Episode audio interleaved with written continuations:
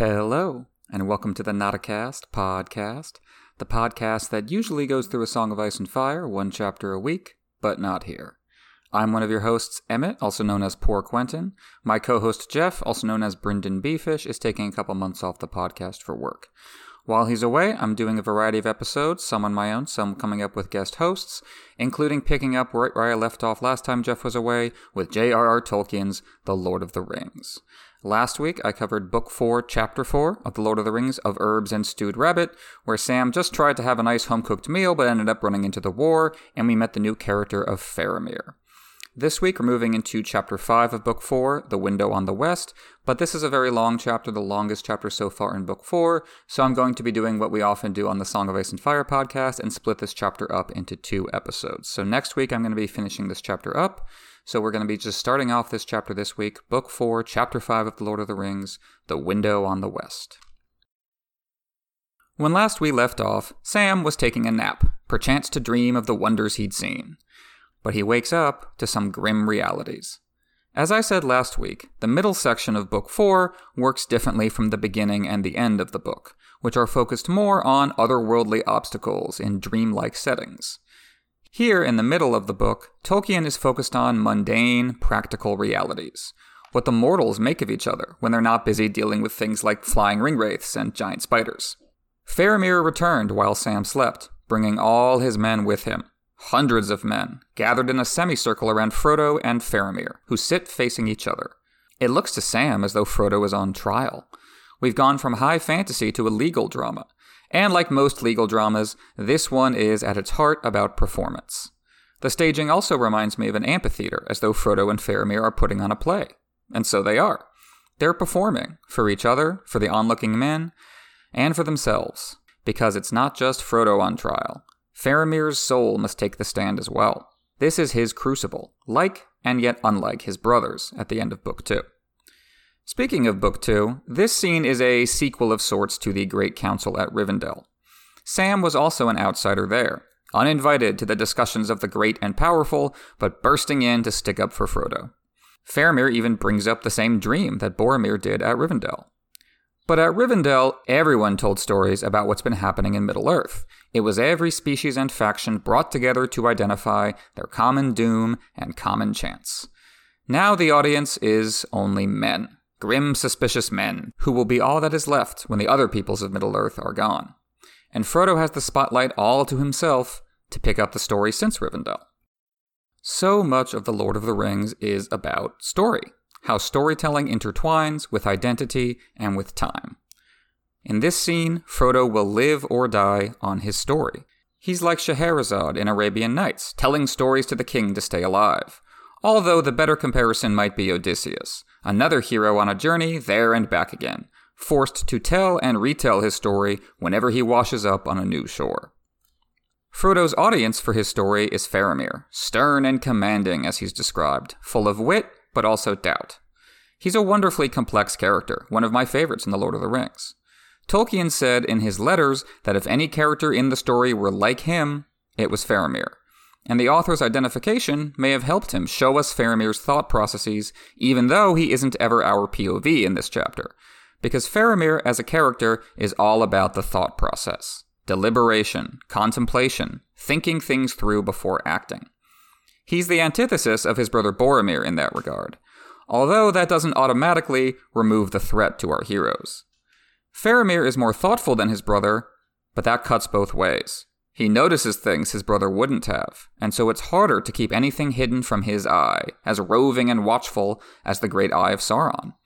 This is like a gentler version of Sauron interrogating Pippin in the Palantir at the end of Book 3. Faramir zeroes in on the holes in Frodo's story. As I said last week, the Hobbit was holding back, and Faramir is smart enough to tell. But Faramir's interrogation is about more than what happened. It's about who Frodo is peeling back the layers to determine if they ought to be friends or enemies. And while Faramir is the one asking the questions, Frodo is trying to work out the answers to the same questions about Faramir. The suspicion rebounds onto men, because they're talking about the object Faramir knows only as Isildur's Bane, aka the weakness of men. What concerns Boromir concerns me, Faramir says, and that's true even before you know that they're related. Faramir is linked to the weaknesses of other men. We start the trial in medias res.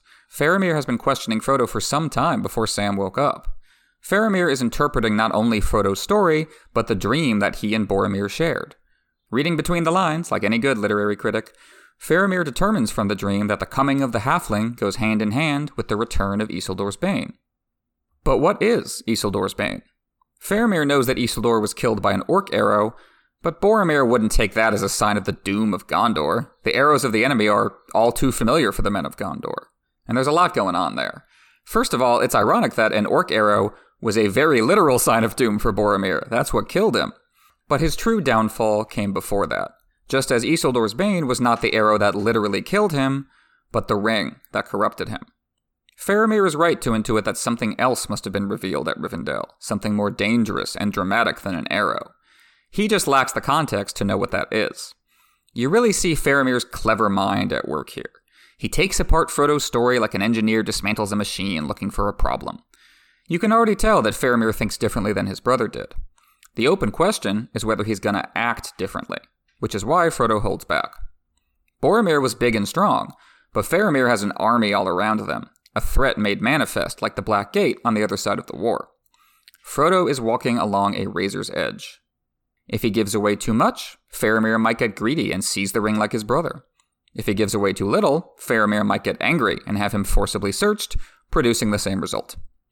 It's a functional lack of trust, as when the Fellowship first arrived in Lothlorien.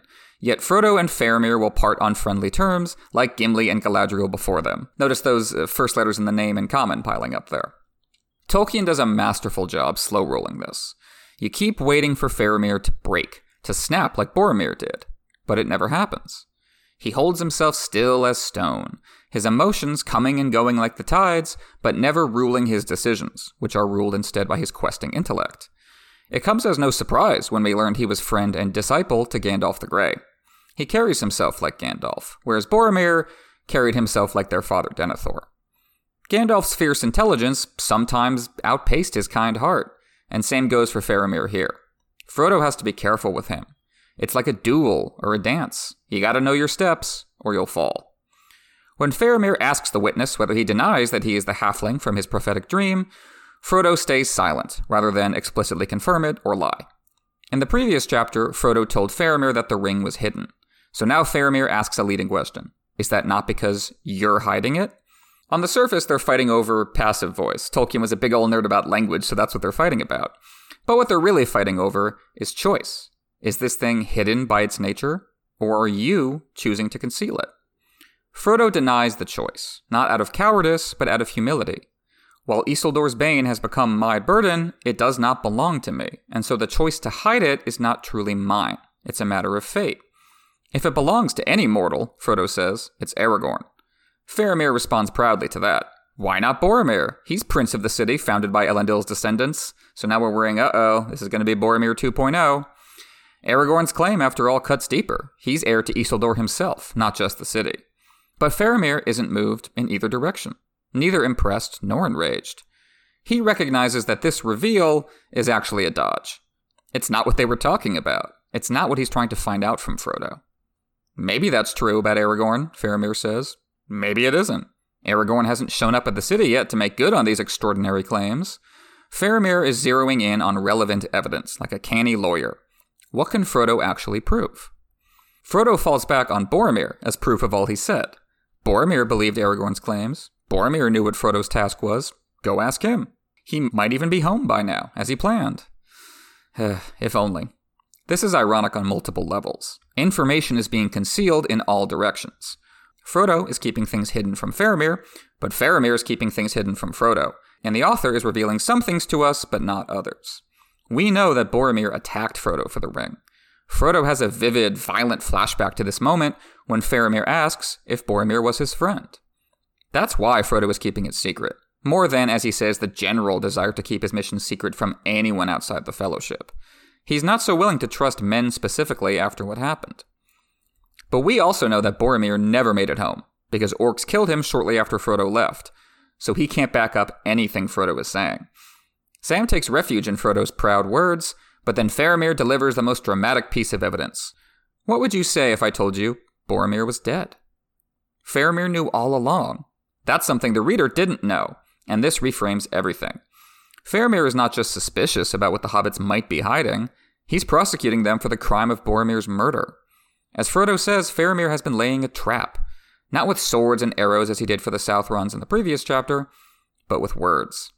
Frodo wonders if Faramir is lying, and the reader might be wondering the same thing, but from a different angle. We know from Book 3 that Boromir is truly dead, but how could Faramir possibly know that? We'll find out soon. In the moment, it seems suspect. Faramir, though, says he wouldn't even lie to an orc. To lie is blasphemy, worse than war. It's corruption, is what befell Isildur. This attitude might seem naive or just outdated, but note that Faramir is as willing to dodge questions as Frodo. He holds back for the moment on how he knows his brother is dead, pressing on to Frodo the question of how it happened. Frodo honestly has no idea. It's a dangerous world, he says. Boromir could have died in any number of ways. True, says Faramir, and treachery among them, all but outright accusing Frodo. This is monstrously unfair, especially given what the reader knows about what Boromir did. And Sam is a vessel for the audience here, as he often is. Just like at Rivendell, Sam bursts onto the scene to cut through all the performances with plain, simple talk. And just like at Rivendell, he immediately gets ahead of himself. I hadn't noticed until this read through how Tolkien describes Sam's interruption bursting into the middle of the ring. The ring, you say? Well, that's Sam in a nutshell, stumbling into the great circular story of the ring, uninvited but essential, making the best of it. Sam plants himself in front of Faramir with his hands on his hips. He's acting, Tolkien writes, like he's dealing with a young hobbit giving him sauce after stealing from the orchard. Sam is putting things into a context he understands, dealing with Faramir as though they're still in the Shire. Tolkien writes that while the men around them are initially taken aback by this, they quickly start smiling, finding the whole thing hilarious. So even though Sam is angrily defying Faramir, he's actually deflating the tension in the scene without meaning to. He's just that earnest, and he's just that out of context. Like his song about the Oliphant at the Black Gate, being out of context winds up working in his favor. The song reminded Frodo of happier times, even though it was about something he'd never seen. And even though these men have never seen a hobbit defy their captain before, it makes them happy, because for a moment it feels like they live in a world where the worst thing that could happen is someone stealing from an orchard. And the reader smiles too, because for a moment it's like we're back in the Shire, in the beginning of the story, before any of this happened. Sam makes the same point Frodo was making. We have enemies in common who are coming for all of us. Ironically, by accusing us of turning on our friends, you're doing exactly that turning on those who ought to be your friends and allies. You're turning into Sauron's friend, Sam says, doing his work for him, as so many characters do, like Faramir's brother before him and their father after him. Sam says, if you mean to accuse us, have done. No more dancing around. Do as you will with us. It's very brave. But Sam still can't address the point they're dancing around why it is, exactly, that leaving these hobbits alone is so important in the fight against the Dark Lord. He can't be honest. Moreover, as Faramir points out, Sam is basically asking for death, pushing Faramir to make a hasty decision here. Turns out Faramir has orders to kill anyone he finds in Ithilien without his father's leave. That dampens any comfort the audience might have taken in the trees and nice smells here. This is a war zone. It's an ironic reversal of what went down when Gollum caught up with the hobbits at the start of Book 4. Sam was the one being hasty then. Now he's in Gollum's position. Then again, Gollum was chasing the hobbits. All Frodo and Sam are asking is to be left alone. That seems reasonable enough. What's Faramir's problem, anyway? He tells them at last. What is honor, next to the memory of a brother's smile? Wind and words. The gods have fashioned us for love, and Faramir loved Boromir, because they were brothers. We just keep getting new information that adds layers to this confrontation. As with Faramir revealing that he knows Boromir is dead, this revelation reframes everything. This isn't just business for Faramir, it's personal. He's more than a prosecutor nailing a witness on the stand, he's a grieving brother trying to fill the hole inside. Frodo realizes his peril is greater than ever before. Yet he feels less afraid, not more because he senses that Faramir is different from his brother beneath the similar surface. It's just like how when Frodo met Aragorn, he saw beneath the rough surface to the kind heart. All that is gold does not glitter. Same applies here. And maybe Frodo also isn't afraid because when Faramir says the dead man Frodo is now on trial for murdering was his brother, the expression on his face is not rage, but sorrow. Faramir tells a story, and as Aragorn said, all songs they sing in Middle Earth are sad. It's always about the recall, the return, people telling stories to hold on to what they've lost, at least in the form of signs and symbols. Faramir starts his story by asking Frodo to remember something. What did Boromir carry with him? A horn, Frodo remembers. And that, more than anything, is what cements his bond with Faramir. That horn was so meaningful to their family. A legacy, something which, unlike the throne of Gondor, was theirs to have and to hold. A literal voice down through the generations, calling them at need. A spiritual bond, something most unlike a ring of power. Faramir heard it the day Boromir died, and then he saw Boromir's body. Like a fusion of a Viking funeral, Boromir's sword and shield at his side, with Moses in his crib drifting through the reeds. His boat is there to take him downriver, but also to cross the river into the realm of death. It glows with a pale light like a ghost. Frodo will take his own version of this boat at the end of the story. The boat seemed to Faramir to be filled with clear water, giving off light, which is exactly how Frodo looks to both Gandalf and Sam. How did Boromir look to Faramir? Well, he was missing something that horn. But he had something in its place, something unfamiliar to his brother a belt of golden leaves. That legacy, the sound Faramir heard like devil dogs howling, has been replaced by the belt made in Lothlorien, a circular sign of grace like a halo. Boromir is in a better place now, leaving us behind along with the world in which he broke. It was dreamlike, Faramir says, yet no dream, because he's yet to wake up from it. And Tolkien lampshades how unrealistic this is. Frodo points out that there's no way Boromir's boat and body survived the great waterfalls near where they parted ways. Maybe this was just a phantom, like the ones the hobbits saw in the dead marshes? No, says Faramir, because the works of the enemy induce only disgust and fear, whereas this vision made him melancholy. It's not about realism, but a sense of the transcendent.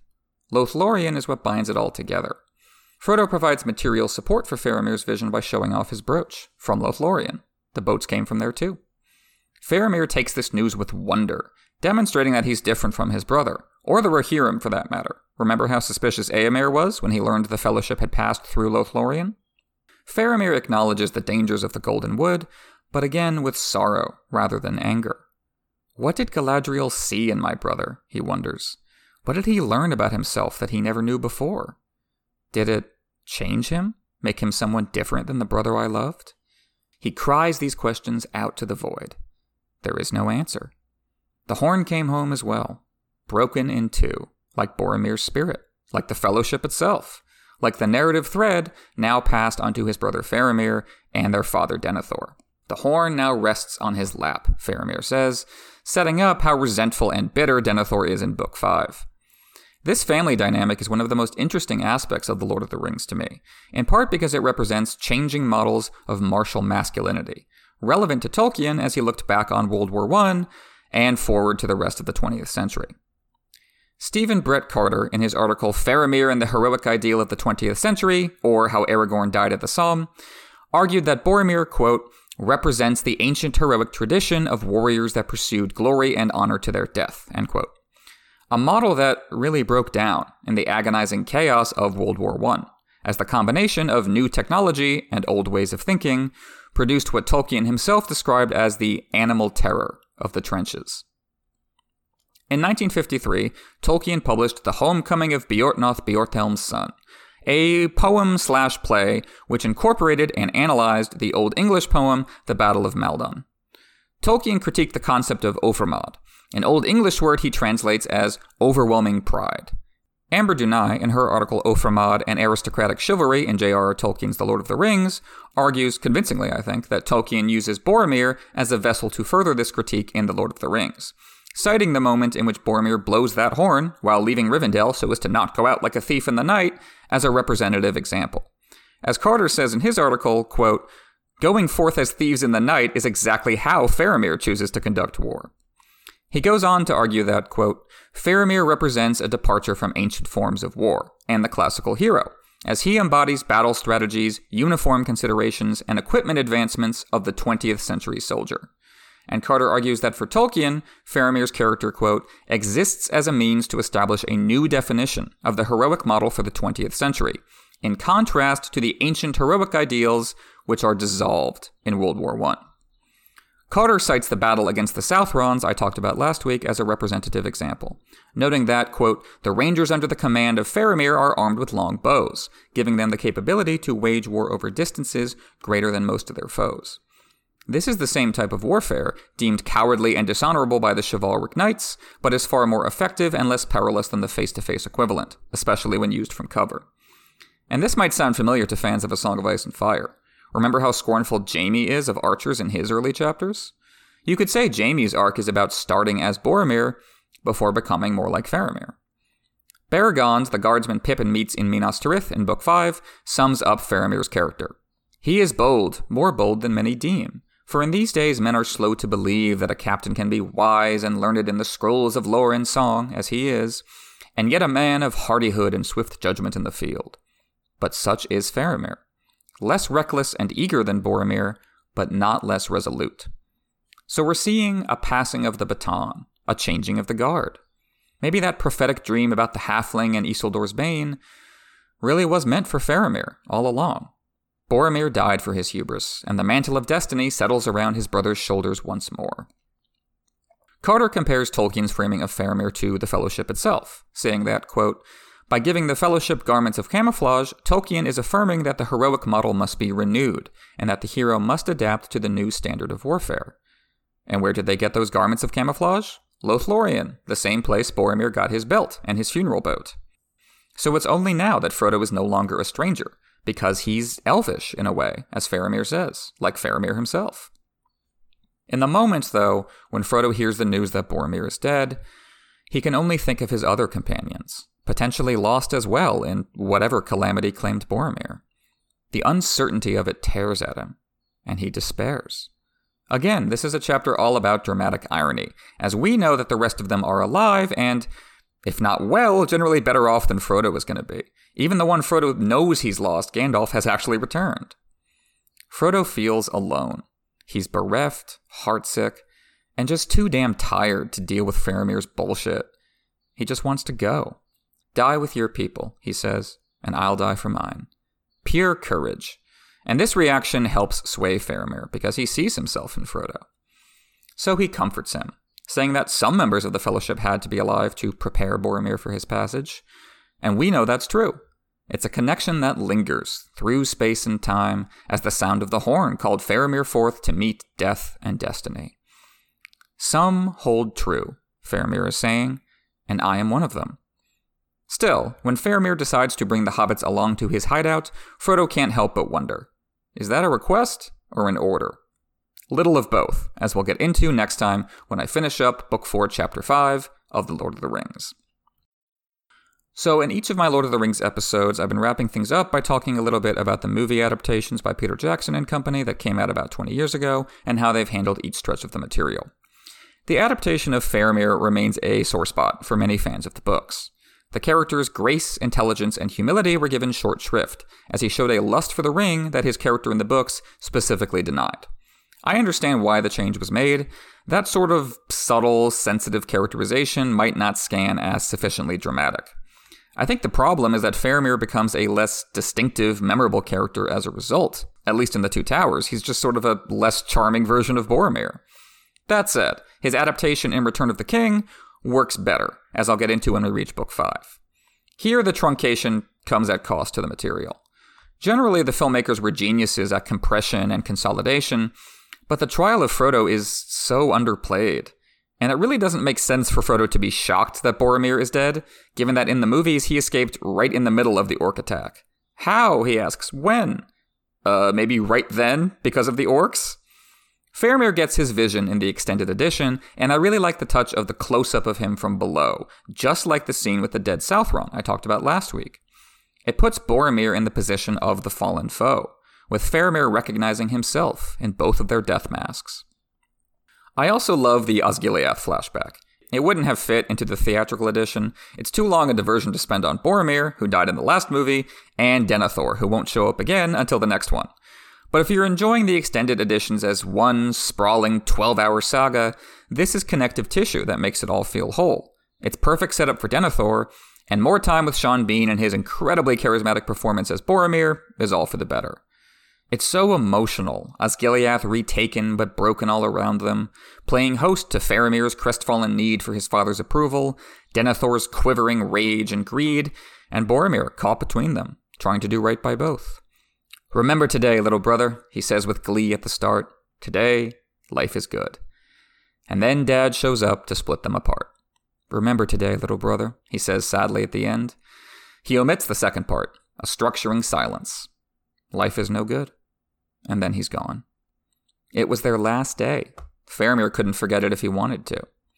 It's less distinctive than the books, less intellectually, philosophically resonant than the ideas Tolkien is working through with these characters, but it works emotionally on its own terms, which for me is how the movie trilogy operates as a whole. And I think that's going to wrap us up for this episode on The Lord of the Rings. If you have the chance, please rate and review us on iTunes, on Spotify, on Google Play, on Apple Podcasts, wherever you listen to us. You can follow us at NotacastASOIAF on Twitter or shoot us an email at NotacastASOIAF at gmail.com. You can find me at Poor Quentyn on Twitter. If you haven't already, check out our Patreon at patreon.com slash NotacastASOIAF, where our patrons get early access, exclusive episodes like the Star Wars series I'm doing, and many more benefits. And like I said, next week we're going to be finishing up this chapter. So thank you so much for listening, and we'll see you next time for the conclusion to Book 4, Chapter 5 of The Lord of the Rings The Window on the West.